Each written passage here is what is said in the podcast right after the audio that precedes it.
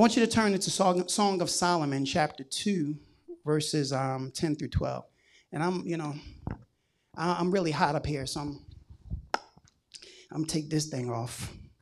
Whew, I put the AC on, it still ain't helping me. So I'm taking this off. All right, glory. Thank you. So, Song of Solomon, chapter 2, verses 10 through 12. Um, now, this is something that God really put into my heart. And, um, and I really pray that you receive this today. This is, this is the key. One of the, you know, there's keys to the kingdom, right? There's certain keys that you need in order to make sure that you receive everything that God has for you.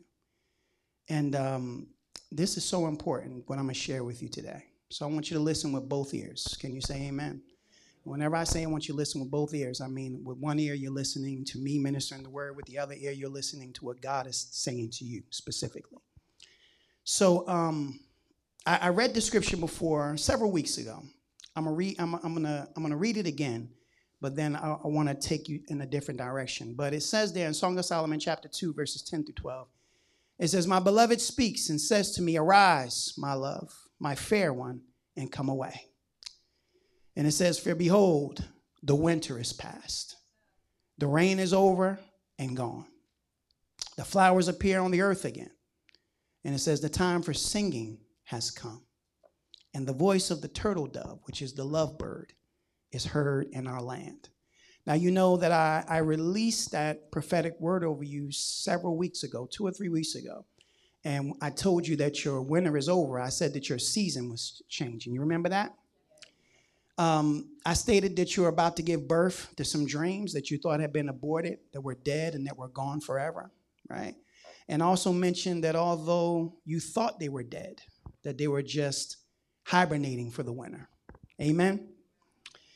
I also told you that your season was changing and that flowers of blessings were about to appear in your life.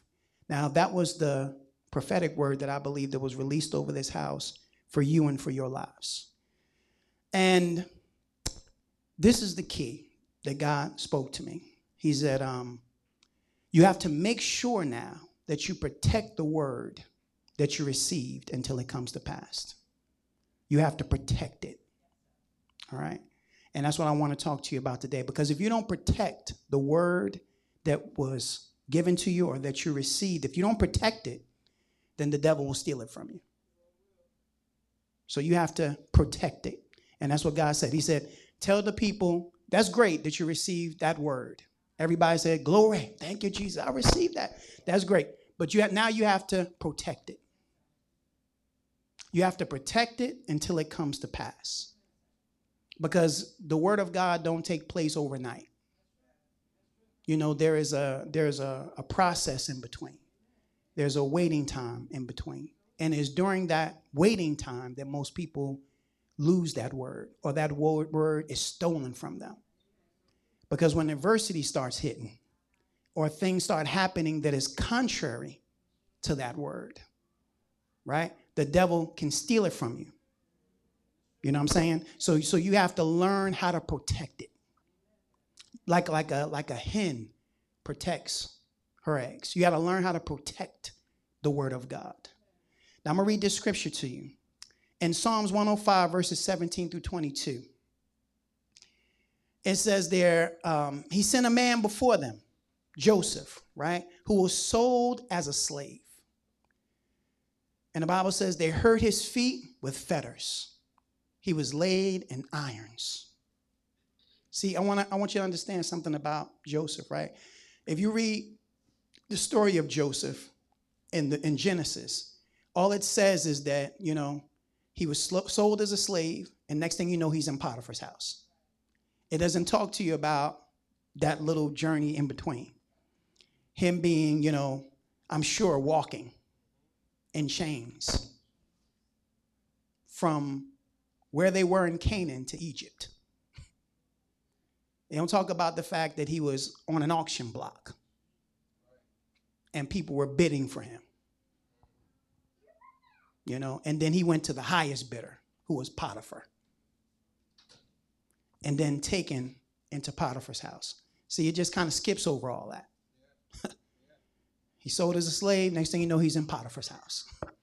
But there's a whole, I mean, there's a whole lot that went went went along with that. And the Bible says they hurt his feet with fetters. So they put him in, they put him in chains, and it hurt him. He was laid in irons. And it says, until the time that his word came to pass, the word of the Lord tested him, or it tested his belief in God's word. See, until that word came to pass, all he had was the word of God, and he had to, against everything that he was experiencing, he had to hold on and protect the word that God gave him. That's all he had. Every, he was stripped of everything else. Coat of many colors is gone.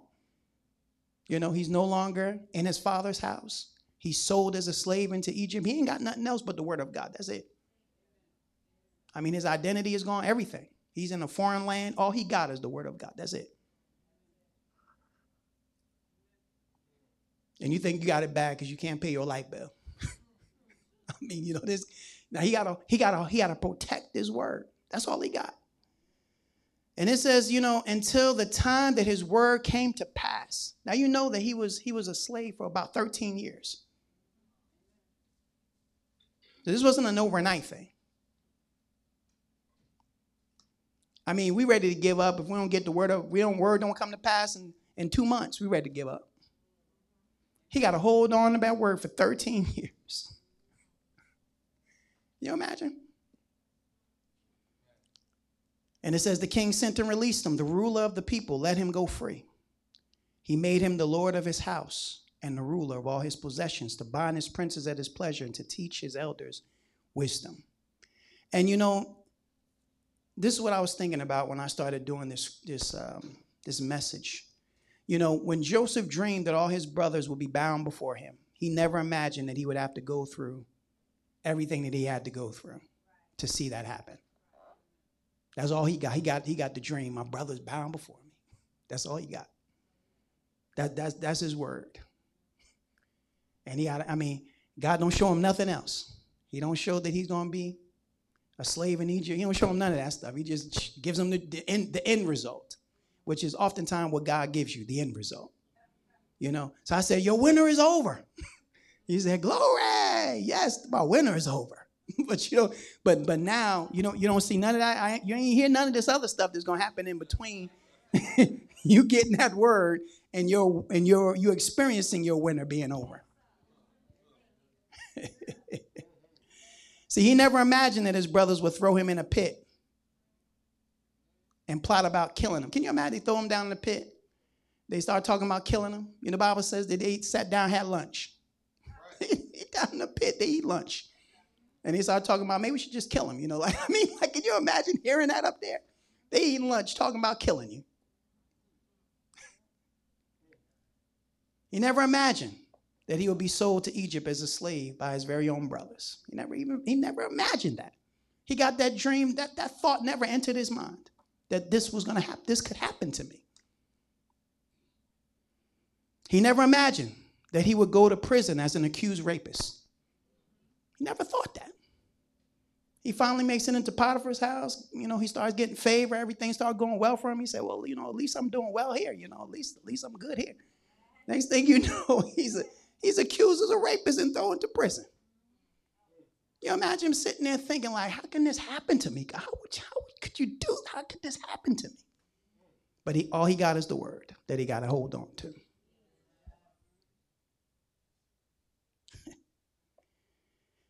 And I put here what he didn't realize was that all of that was necessary in order for him to get to the palace. See, there's no shortcuts. You know what I'm saying? He he had to go through all of those things were necessary. If he did not go through every one of those things, he would have never been in a position to be in the palace. Never. All of those things that he went through were absolutely, even though they were horrible. And that's why the Bible says all things, not just some things all things work together for good to them that love the Lord, to the called according to his purpose. All things, even bad things. God uses everything. There is nothing that God doesn't use in your life. There's nothing that you don't go through in life that God can't use to turn into a blessing for you. There's nothing. And I always say that, you know, at the end of 2019, it was like, it was like everything was going so good, and the next thing you know, everything went bad. My wife and I just, you know, bought our house. We we we got into this place. We just got into this place. And then, you know, I, I mean, right afterwards, I, I lose my employment. Just like that. Just like, just like that. And I'm like, God, I don't even, I said, I don't even know what's going on here. like, you know, and I remember saying to him, I'm walking in my living room, and I say to him, I say, God, you know what? I said, I, I said, I, I really don't understand what's going on. I said, there's one thing I do know. I trust you. I said, that's all I know. Right now, that's all I know. I trust you. I don't know what's going on. I can't rationalize any of this stuff, but I trust you. And then that's when God spoke to me and said, All things work together for good to them that love the Lord, to the called according to his purpose. And that was my word that I had to hold on to. Several months later, maybe three, four months later, think about it. This is 2019. The pandemic hits. I just we just got into this place. I had to shut it down. Guess what? The bills didn't stop coming. See, there was there was there was the rental freeze for residential people, but not for commercial. That guy want his money every month. And then went up on the rent. I mean, like he want his money. PSG, one day money. Everybody want the insurance, one day money.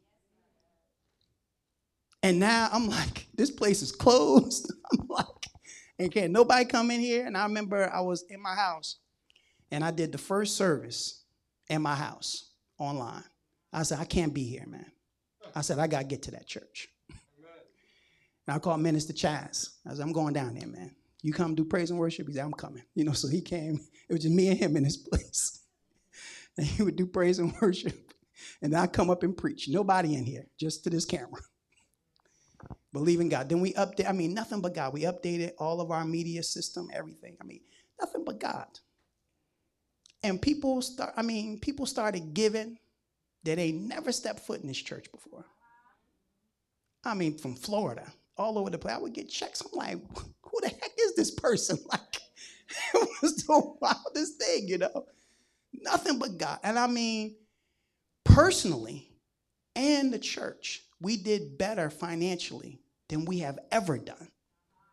I mean, God started blessing me financially like crazy, man. I mean, you know, I lost that job, but then all these other opportunities opened up for me.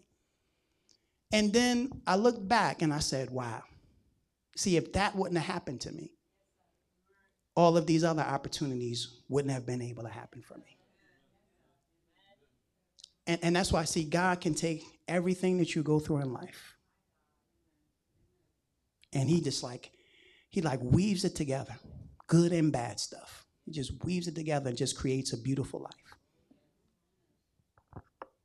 If you can trust him. And that's why i see that's why i said you gotta you gotta protect that word. See there's gonna be all kinds of crazy stuff that's gonna happen but you gotta you gotta guard that word. You gotta protect it. And here here's joseph man. He just got all he got is his word. That's all he got. He's a slave. Then he becomes a prisoner. I mean, there's no hope for this guy.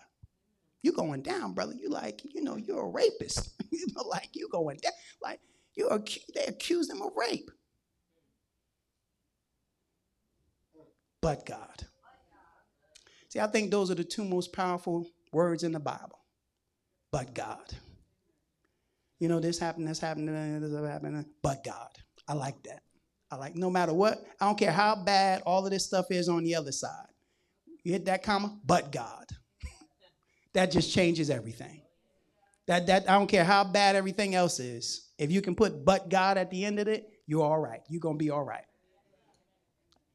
And I love that. So, and I just put here, you know, Joseph's great test was to be able to hold on to the word of God and keep trusting and believing it when it didn't appear to be working in his life. That was the test. To hold on to that word, even when it looked like it wasn't working.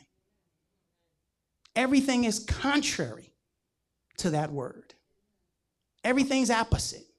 It's, it's not happen. It, don't even. It don't look like it's possible for it to happen. It's, how? How? I'm sure Joseph's sitting there rotting in that prison and thinking, how in the world is this dream to come to pass? How? How? Only God.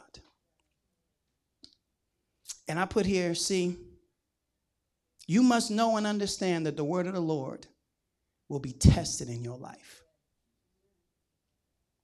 See, I think, see, that's that's where that's where people they miss it. They don't understand that the word is going to be tested. See, if you prepare for things and you know that this is going to go down, then then then not to say that it's going to be you know a, a, easy road for you, but at least it's like okay, yeah, I, I get that. Uh, yeah, I knew that was going to happen. I mean, I knew the devil was going to try to do something. I knew he was going to try to do something. May not know what something it was, but he's going to do something. And I just have to understand that all he's trying to do is get me to quit. He's trying to get me to, to stop believing the word of God. So he's stirring up things that are contrary to the word. So I can just say, that ain't, oh, okay, that, that's not, that wasn't for me, I guess. And that's why you have to be, you have to be so protective over your word. Can you say amen? Now, I, I want to get into a few things. I could stay there forever, but I, I really I want to teach you some stuff today. So, first of all, I want you to turn to Luke chapter 21, verse 33. I'm gonna read several several um, scriptures to you. First thing I want to, it says here in Luke 21, 33, this is what Jesus says. He says, Heaven and earth will pass away, but my words will not pass away. See, the first thing I want you to understand about the Word of God, it will not pass away. See, the Word of God, there's nothing wrong with the Word of God. The Word of the Word of God has the power to come to you, pass in your life. He says, Heaven and earth will pass away. I mean, that, that even heaven can end. He said, but my word, that's that's one thing that will never pass away. It says at the end of at the end of time, you know, the Bible says, you know, God's gonna roll up heaven and earth like a scroll but his word will never pass away. Can you say amen? In Psalms 138 2, it says, I will worship toward thy holy temple and praise thy name for thy loving kindness and for thy truth. Listen to this for thou hast magnified thy word above all thy name. My God, he says he magnified his word above his name. Whew. 1 Peter 1 23, I got to give you all this so I can break it down. He says, being born again, not of corruptible seed or seed that will decay, but of incorruptible seed, by or which is the word of God. So the word of God, the Bible says, is incorruptible seed, which means that it cannot rot, it cannot decay. That word is as good today as it was when it was spoken thousands of years ago. That's how powerful the word of God is. It's still good. It can never rot, it can never decay, it can never wear out. His word is still good. You know, it was written thousands of years ago, but it still has not worn out. It has not, it has not rotten, it is not decayed. It is still as powerful as when God first spoke it. Can you say amen? And it says the word of God, it lives and it abides forever. In Hebrews 4:12, it says, For the word of God is living and active and full of power, making it operative, energizing, and effective. It is sharper than any two edged sword, penetrating as far as the division of the soul and spirit, the completeness of a person. And both joints and marrow, the deepest part of our nature, exposing and judging the very thoughts and intentions of the heart. I mean, the, the word of God, I mean, it cuts through everything. And I put here, when I was studying the scriptures this week, I heard the Lord say that the word that God gives you again, must be protected.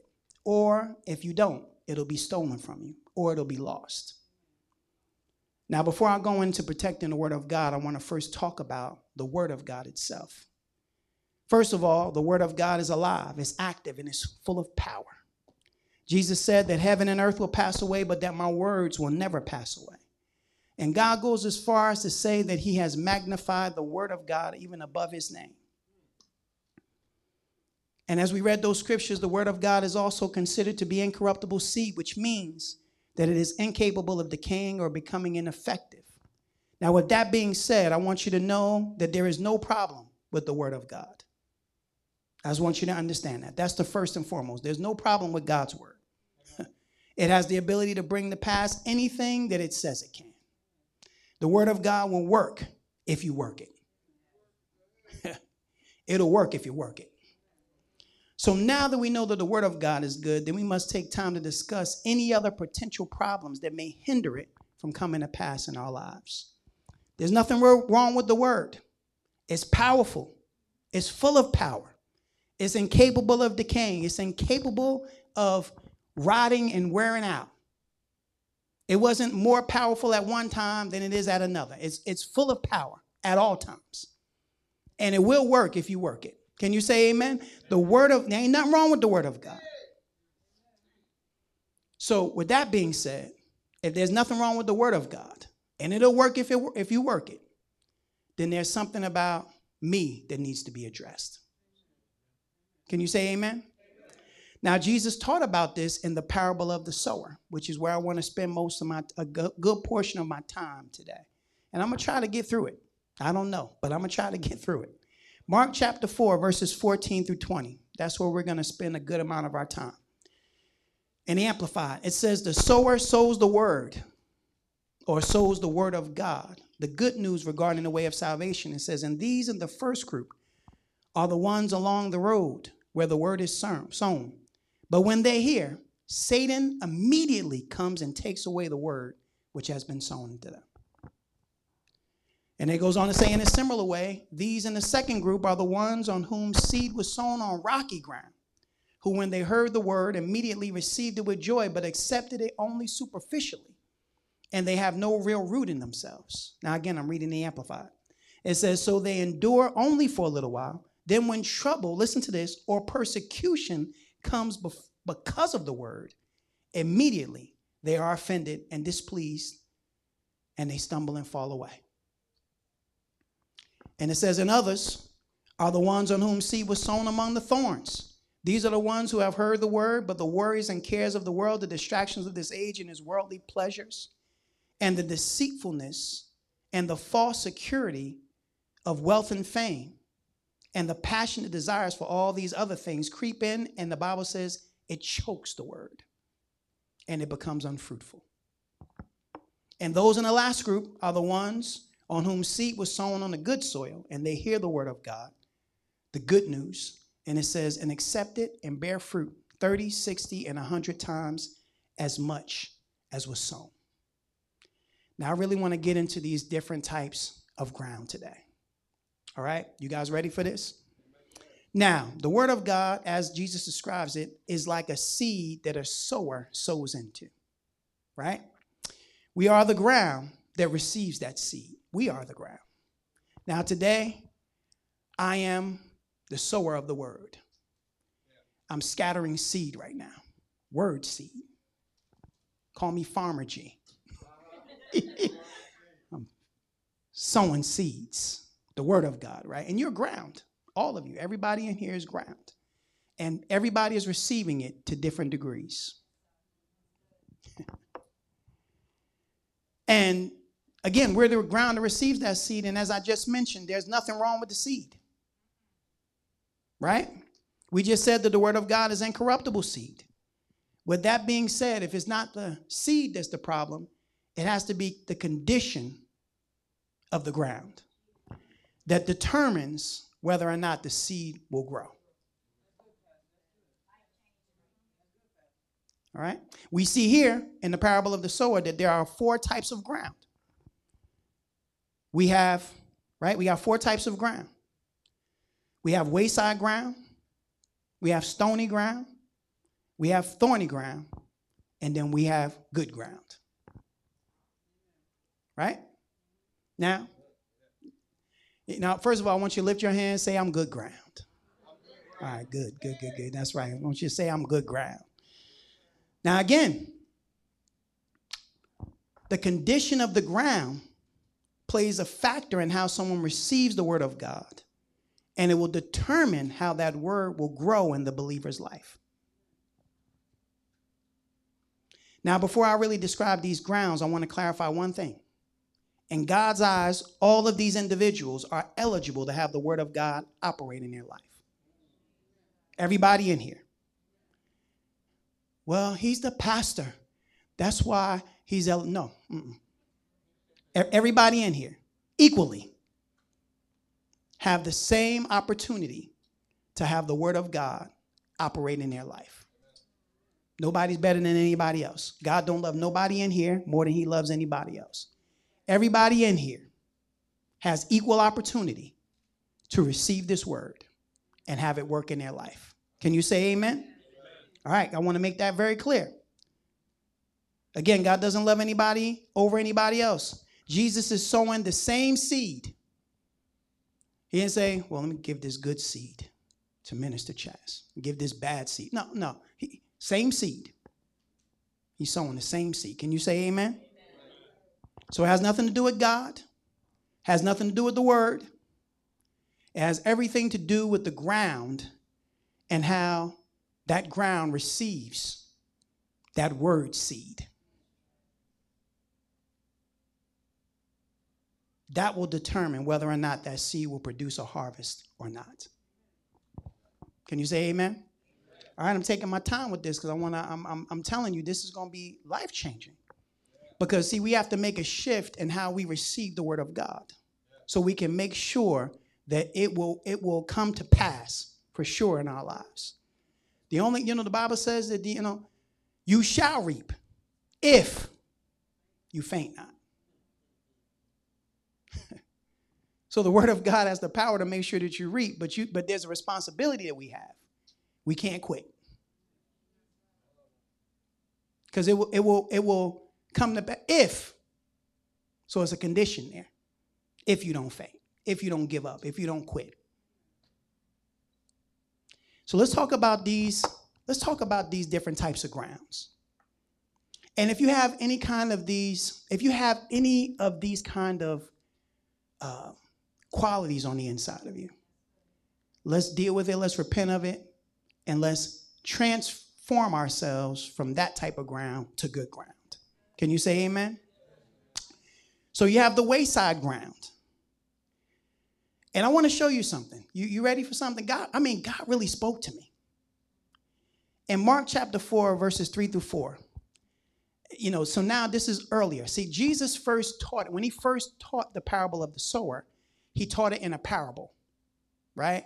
And, and, and then he broke it down to his disciples afterwards, right?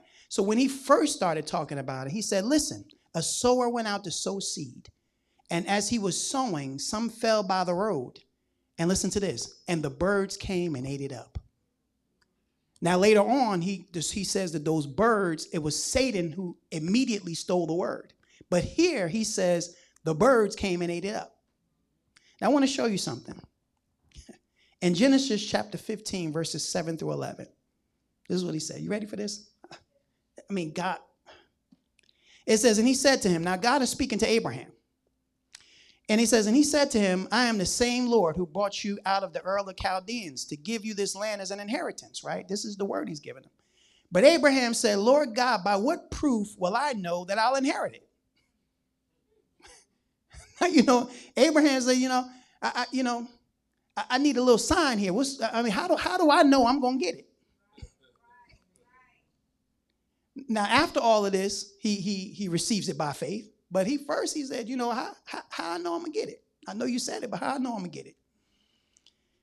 And it says there, God said to him, Bring me a three-year-old heifer and a three-year-old female goat, a three-year-old ram and a turtle dove, and a young pigeon. Now, what he's so now, see, see, we may not understand all of this. And I wasn't talking about no heifer. he said, I said, how I know I'm to get it. you know what I'm saying? he talking about bring me a heifer, like, you know, like, how, how I know I'm to get it? That's my question. But Abraham understood that God was saying, we're about to, cut, we about to make a covenant. We're about to cut covenant. And you know, a blood covenant is the strongest covenant that the Bible has. There's many different covenants, but the blood covenant is the strongest. And we're going to see here that, that see, it says, so Abraham bought all these things, and listen what he what he did. He cut them down the middle. So he cut all of these animals down the middle. And what happened in the blood covenant, the blood runs, right? It's cut in half, and the blood runs in the middle. And then when you cut a covenant with someone, you pass through the middle of that animal that was cut. And you begin to recite the covenant that you have between the two of you. And what you're saying is, may God do this to me if I break this covenant with you. That's what that's what that meant. So Abraham understood that. God, I mean, God is cutting the covenant with him. And, and I mean, he so so he took these animals and he cuts them down the middle. You know, he knows God about to cut covenant with me. But this is what I wanted to get to. This is what I wanted to get to. It says he did all of these things, and it says the birds of prey swooped down on the carcasses, but Abraham drove them away. That's what I wanted to get to. See, because we see there, he says, when when when I sow the word, he says the birds of the birds come down. And he described those birds to be Satan, who came down to take that word. Now here's Abraham about to make covenant with God, and I mean these birds came down to, to eat up that, and he drove them away. This is a now this see this is this is a main point. I'm trying to tell you something today. See, when people are wayside ground, the Bible says that Satan immediately comes and takes the word away that's been sown in them. And I'll say this to you most of the time, Satan can easily steal the word because people feel like they're unworthy of God's blessings. Immediately when they hear the word, Satan convinces them that don't apply to you. You're a horrible person. You're nothing. You're nobody. You're not educated enough. You're not pretty or handsome enough. You know, you know, that's not for you. That's for somebody else in the church. That ain't for you. And Satan comes to steal that word.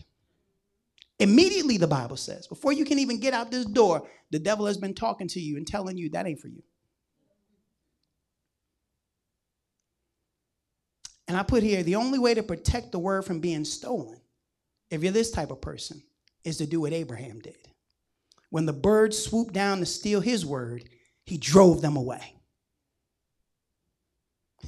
he drove them away. He didn't just let the birds steal his word, he protected it by driving them away. Now, in the spirit, we drive Satan away by rebuking him. So when he starts attacking your mind with crazy thoughts, devil, I bind you. I break your power against my mind in Jesus' name. I command you to go from me in the name of Jesus. That's how you drive him away. You don't sit there and let the devil play with your mind. You don't sit there and just think about all of the lies the devil is telling to you. You, you tell the devil, You're a liar. I bind you.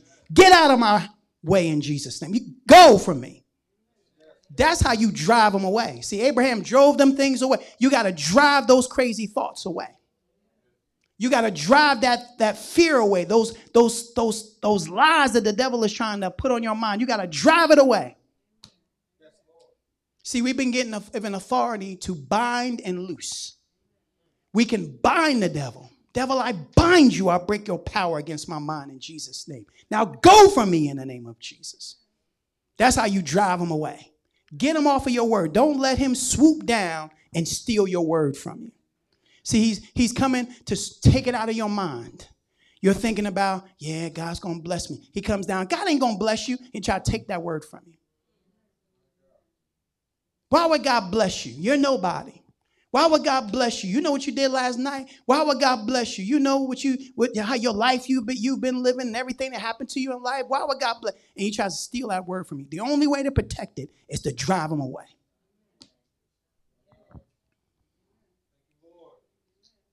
Them birds came down. The Bible says Abraham drove them away. and so will you have to. Now, I also want you to understand that Jesus has made you worthy. So stop feeling otherwise. I want you to understand that. And you got to understand that neither you nor I, on our own, without Jesus, are worthy of anything but Jesus is. I know people tell me, you know, say to me, "Oh God, you know, you know, how am I gonna, you know, how am I gonna receive that? I'm this, I'm that, I'm the other thing. You know, I'm just not worthy." I say, "You're right. You're not worthy. Jesus is, and He's made you worthy. You're not worthy because you're so good. You're worthy because Jesus is. Not because you're so good, but because Jesus is. He's made you worthy. So stop thinking that you're unworthy." He's the one that paid the price to make us worthy and to receive God's blessings. So stop looking at yourself and your accomplishments or your failures or whatever and start focusing on what Jesus did and his accomplishments. Can you say amen? You need to understand you'll never be good enough to deserve anything that God has given you. You'll never be good enough to deserve. I deserve it because I'm so good. No, no, you don't deserve. You deserve it because Jesus is so good. Can you say amen? He's the only one that can make you worthy. And as a result of him being so good, see, he exchanged places with us. He took all of our, you know, mess and sin and stuff like that. He took all that and he gave us his righteousness. We're not righteous because we, we're so good. We're righteous because he made us righteous. And now we live out of that. And we should live a righteous life after that. But he has made us righteous. Can you say amen? And that makes you worthy to receive everything that God has for you. So stop thinking that you ain't worthy enough to receive it. When the devil comes and starts telling you all those crazy lies about you ain't worthy and all that stuff, drive them away. All right, all right. You guys not happy with my message today? If you're wayside ground, you need to drive the devil away. Amen? Now, the second type of ground the Bible says was stony ground. In Hebrews chapter 3, verses 7 through 12, I want you to listen to this. It says there, therefore, just as the Holy Spirit says, today, if you hear his voice, I'm saying this to you right now. Today, if you hear his voice, don't harden your hearts. Don't harden your hearts. And he says, don't harden your hearts as your fathers did in the rebellion on the day of testing in the wilderness, where your fathers tried me, testing me, and saw my works for 40 years, and found I stood their test. And it says, Therefore I was angered with their generation, and I said, They will always go astray in their heart. And they did not know my ways, nor become progressively better and more in, intimately acquainted with them. He says, So I swore in my wrath, they shall not enter into my rest or the promised land. And it says, Take care, brothers and sisters, that there not be in any of you a wicked, unbelieving heart, which refuses to trust and rely on the Lord, a heart that turns away from the living God. My God. See to it that you don't have a heart that is so stubborn that even when you hear the, the word of God, it can't penetrate. That's stony heart. He says, when, when stony ground individuals hear the word of God, the Bible says, see, they, they immediately receive it with joy. But listen to this they only accept it superficially or on the surface, it don't get into the heart. In other words, when they hear the word of God, they're excited about the possibilities of that word. They get happy. and they say, I received that in Jesus' name. The problem is, the word was received in the head but never made it to the heart.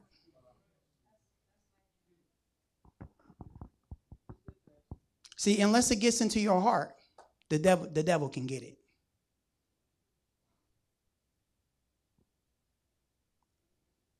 You know, the Bible says that in order to get saved, you have, you have to believe from the heart. See, there's people that come up here and they say, it, they say it from their head, but they don't get into their heart. And see, you can you can be uh, uh, you can be like a spiritual parrot, and I can tell you to say anything. You know, uh, okay, I want you to say I'm blessed and I can't be cursed. I rob, I'm blessed, I can't be cursed. You know, like, like a parrot could do that. but they don't, but the parrot don't believe it. It ain't in the parrot's heart. you know what I'm saying? They're just, they're just saying what you say, repeating what you say. In order for you to really live the blessed life, is for you to really believe it from the heart that you are blessed. See, when you believe you're blessed, you don't, you don't, it, it surprises you. when things don't work out, it's like, what? Like, what? What?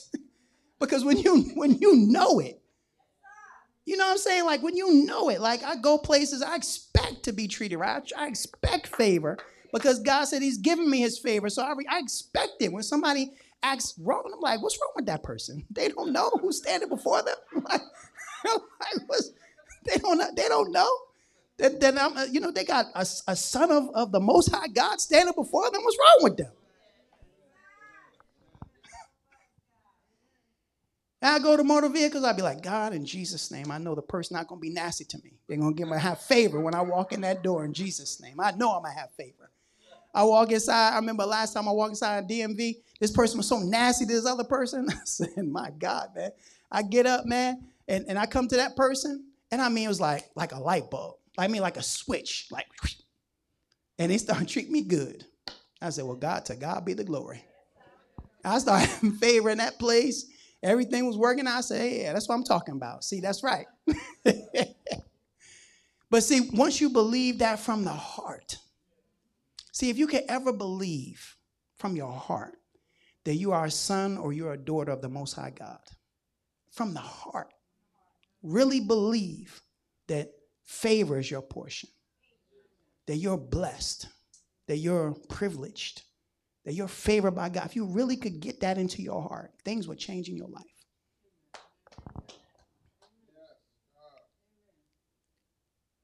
See, but when you're stony ground, see, that, that word comes, but see, stony ground people, they've been so hurt in, their, in the past. They've been, they've been betrayed. They've been lied to, right?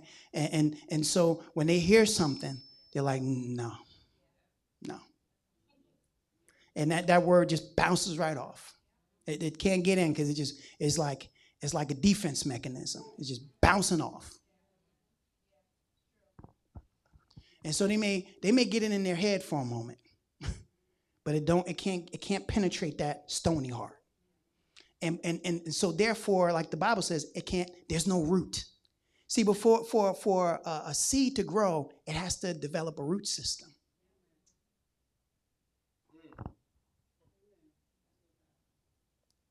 But see, with these people, it's just a good thought, but it never makes it from the mind as a thought to the heart, which is the innermost being. They therefore have no real root in themselves. And so they'll be, you know, for a little while, they, they try to hold on to it. But the moment that trouble or persecution comes because of the word, the Bible says immediately they are offended, they're displeased, and they fall away. Don't ever see, don't ever, don't ever believe that you're gonna get something from God and the devil is just gonna, he's gonna applaud. Oh, that's oh, that's wonderful. Oh, yes, your your winter is over. Like, you know, like you the devil is gonna attack that. And and if you got a stony heart, you know, the devil will play on that. And he will give you he'll, he'll give you opposition. You know, I'm develop, I'm doing a message, right? I'm really trying to figure out how I'm going to release this, but I'm doing a message on the fact that, see, on the onset, the devil will attack, right? If you can push past that and you get a victory, then the devil will try to retaliate. I'm going to teach on that.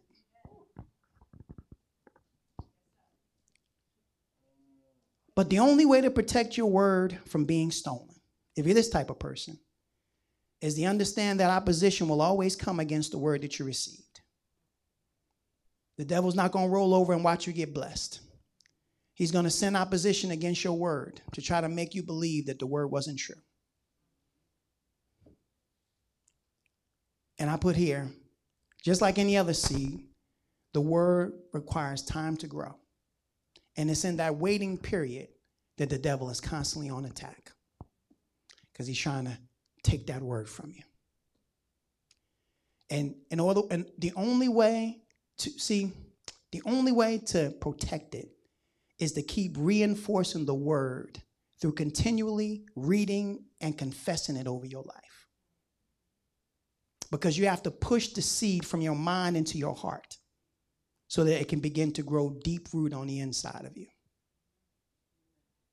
See, the Bible says the word of God is like a hammer. Right? And that's why, you know, when I minister, you'll hear me say a lot of things over and over and over and over and over again. Reason why is because God is trying to hammer it on the inside of you. He's trying to break up that stony heart. And then one day you're going to be like, I get it. That's when that word has penetrated and got on the inside of you. And see, that's the only, see, I have certain scriptures that I confess every day. I mean, that I'm talking about for not for a couple of days, years. years. Like continually confess it, confess it, confess every day. What I'm doing is I'm driving it past my head and into my heart. Because once it can break through and I can, I really believe it, that's when things will start happening. I, you know, I keep pushing that thing in. I just keep beating it down, right? I keep, I keep driving it in like a hammer drives a nail in. And every day I'm hitting it and I'm hitting it and I'm hitting it. And eventually it just sticks. And it's like, yeah, I got it. See, you know, it starts off with me, I'm, you know, in the name of Jesus, and I'm reading, right?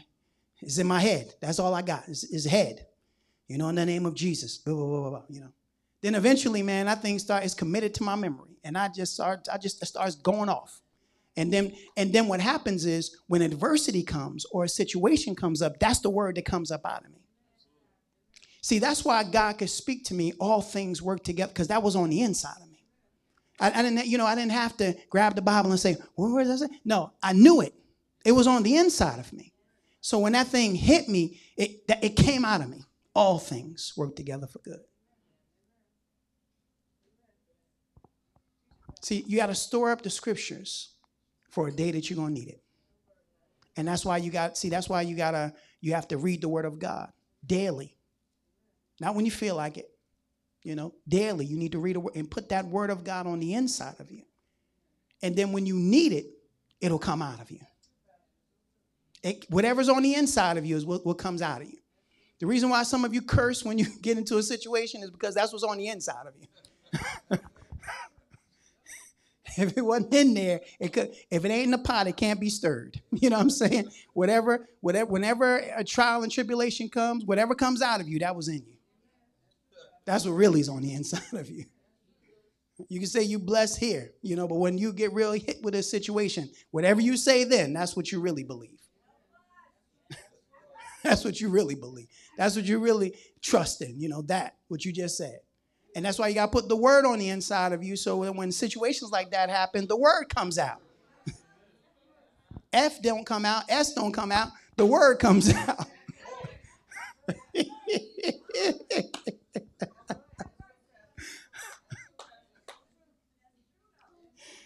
So that's what happens when you're.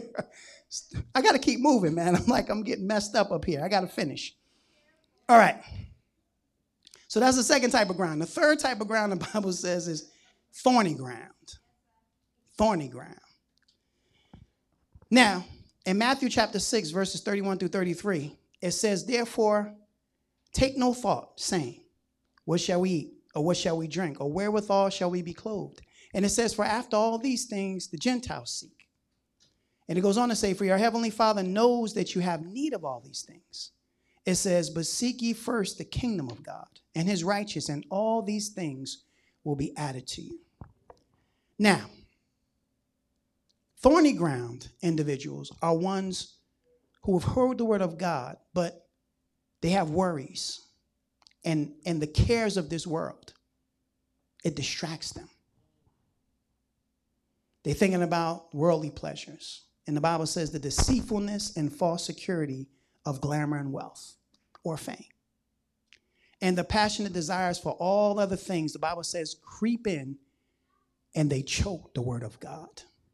See, that's what happens with thorny ground Christians.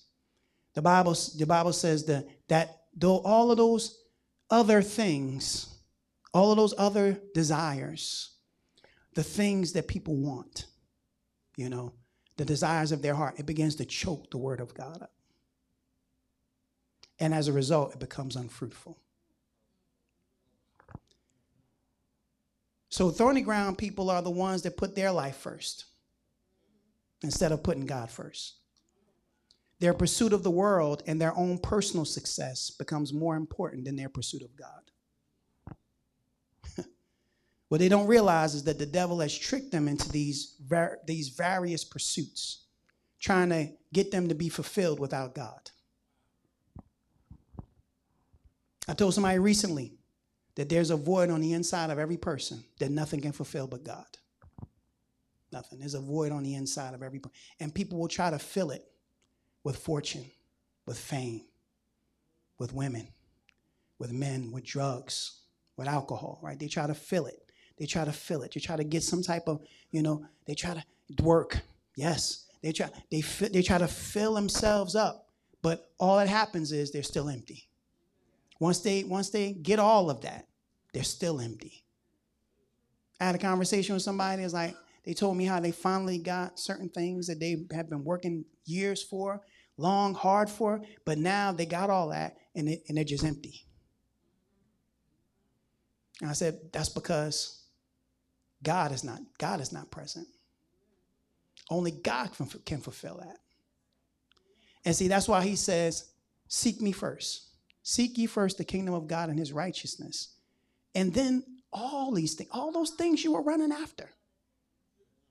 I give those to you. You ain't got to worry about that. That's nothing to God.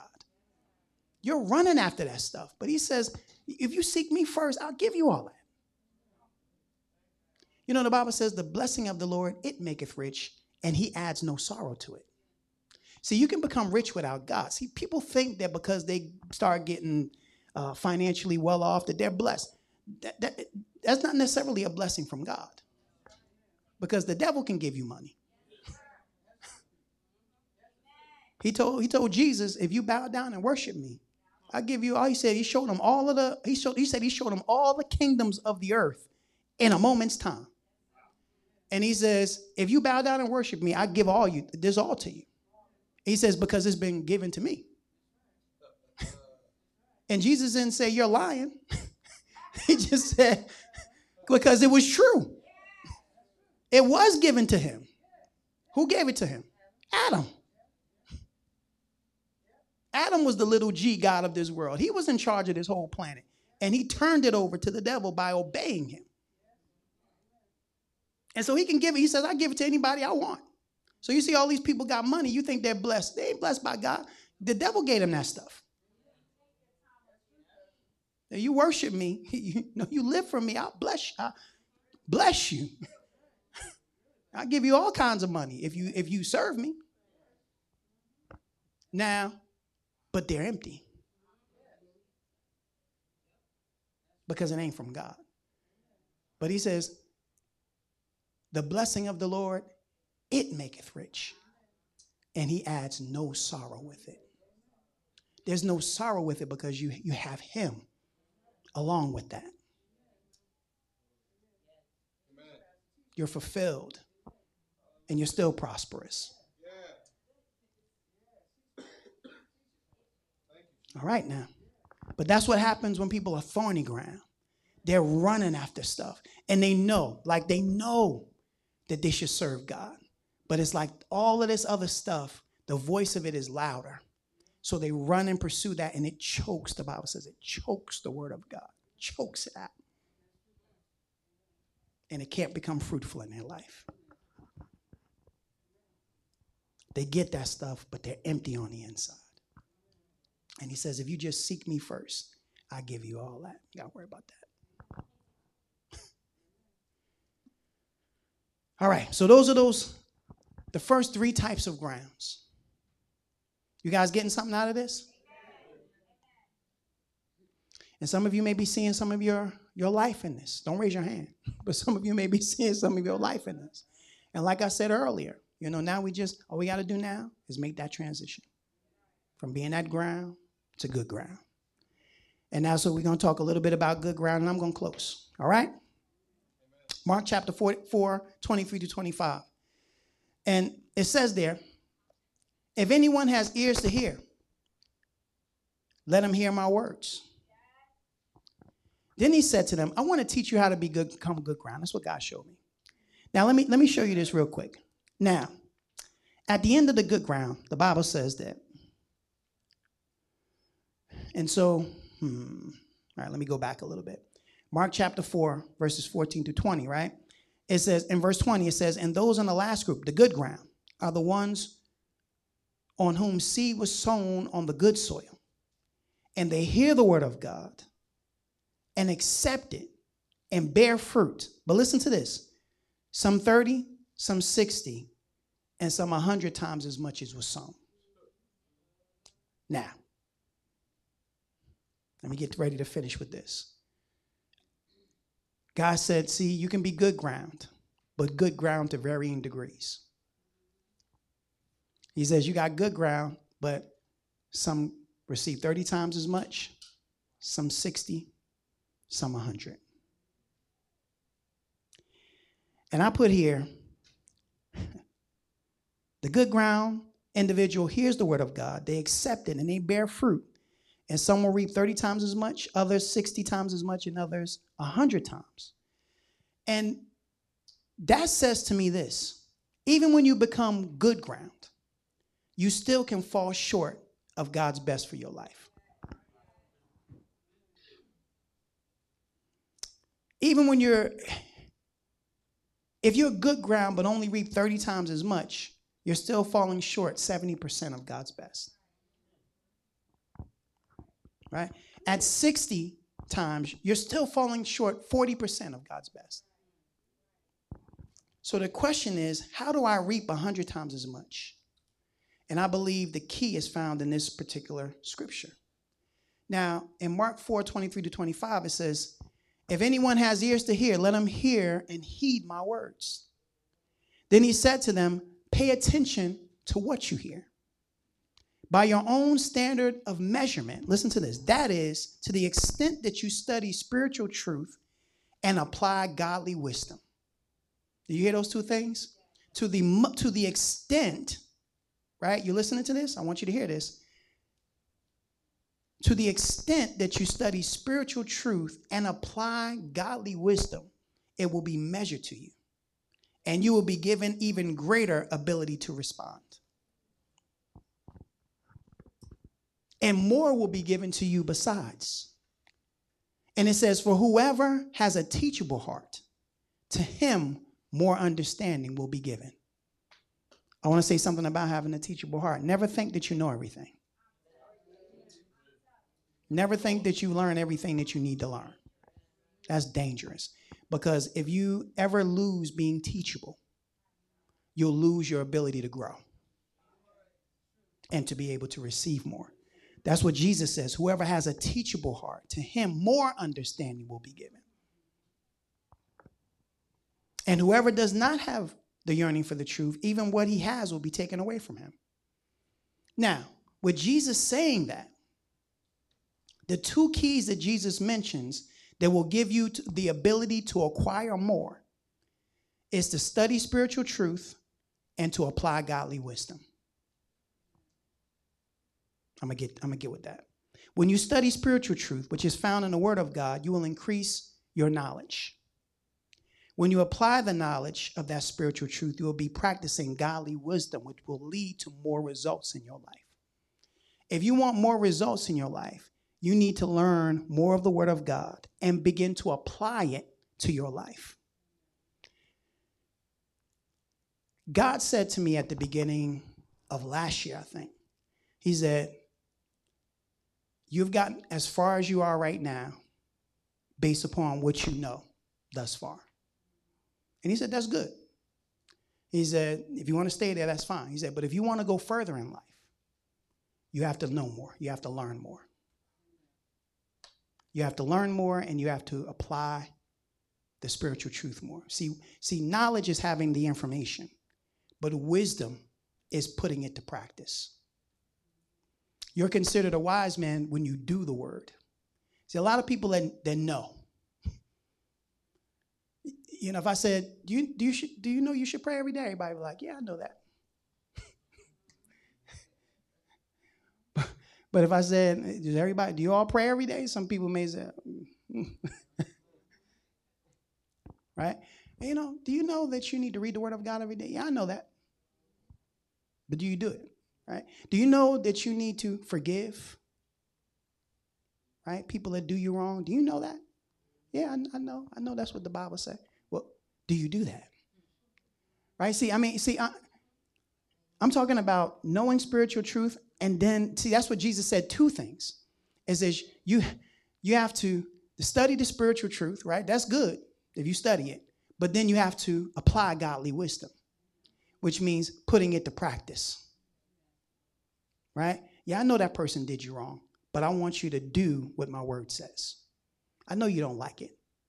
I don't do a lot of stuff. I, I, there's a lot of stuff that the Word of God say that I don't necessarily like that I don't necessarily want to do.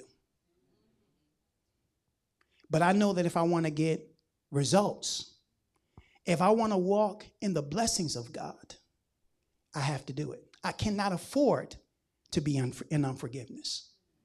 I can't afford it. I can't afford God not hearing my prayers because I refuse to forgive someone that did something to me. I can't afford that.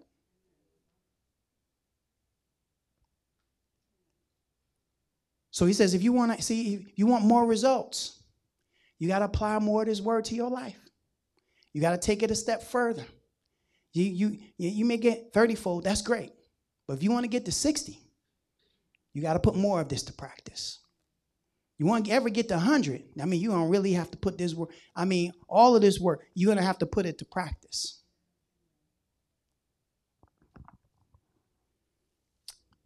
I love that. See, with that being said, if you're good ground, but are only producing 30 times as much, it means that if you want to produce more, you have to learn more.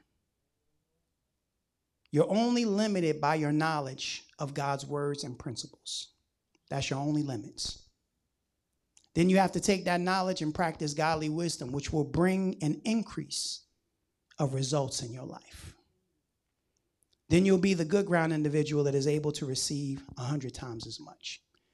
See, we we we're talking about, see, it's something else, right? It's talking about we're moving from all of these different grounds. There's having a hard time even receiving. But even when you start receiving from God, you still got to go deeper. And that's why I, I always say nobody, nobody has it all. And that's why it's so important that you got to keep a teachable spirit and you got to have open ears to hear what the Spirit of the Lord is saying because God will give you keys to go further. That's why I go. That's why I personally still go to um, my spiritual father's church every Sunday morning because I need I need to be preached. I need to hear the word of God.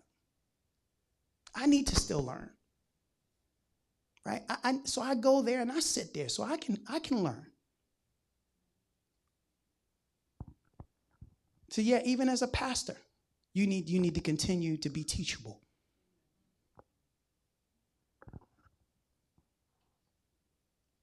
And so, as I conclude this, and you can get on the piano, I'm done.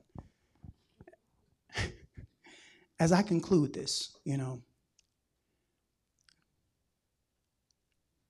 I wanted to say again that God wants you to protect the word that He's given you. See, you need to think about everything that God has said to you, right? And you need to you need to guard it. I mean, put like a wall of fire around it and keep the devil off. When he tries to swoop down, you got to drive him away.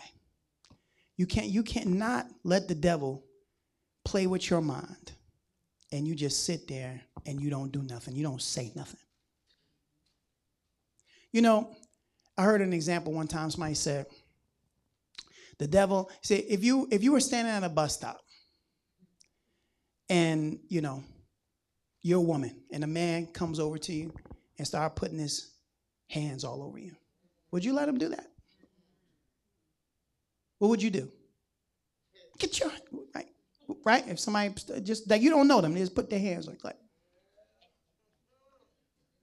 No, I'm serious, right? You probably you those curses will probably come out, right? but you know how to know how the devil put his filthy hands on you? Through thoughts. That's how he puts his filthy hands all over you through thoughts. And it's like, and, and you got to be like that woman that's standing at the bus stop. The devil try to put his filthy hands over you. Get off of me. Right? You wouldn't be nice about it. Would you please, you know? Like, like you know, like devil start messing you. Would you leave me alone? Please, leave me alone. Like, you know, you wouldn't do that. you wouldn't do that please, Mr. Devil, would you, you know, get off of me. Right? You're driving away. Get your hands off of me. And that's what you got to do when the devil tries to swoop down, try to steal the word that God put in your heart. You got to drive him away.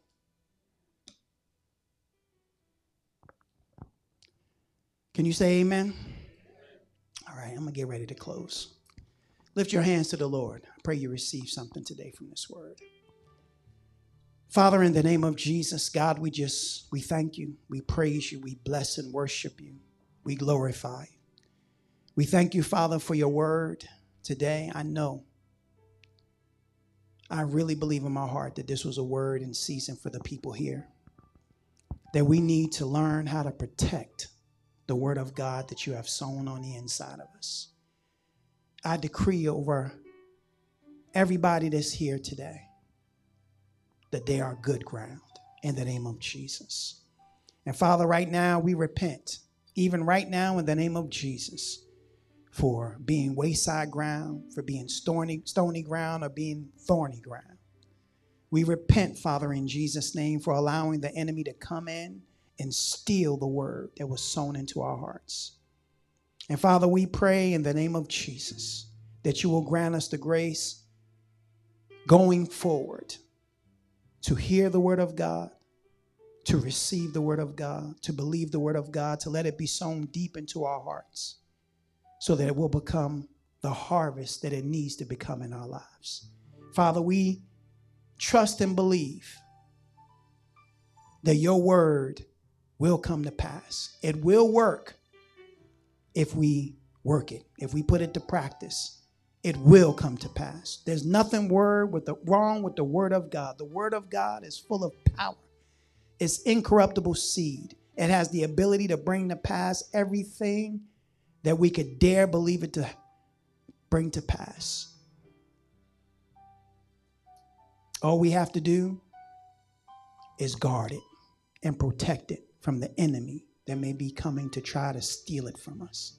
Grant us the grace to drive the enemy away when he comes to steal the word of God, when he comes to choke the word of God and stop it from t- penetrating into our hearts.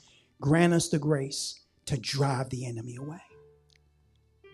And Father, for it, we thank you. We bless you. We give you glory. We give you praise in Jesus' mighty and matchless name.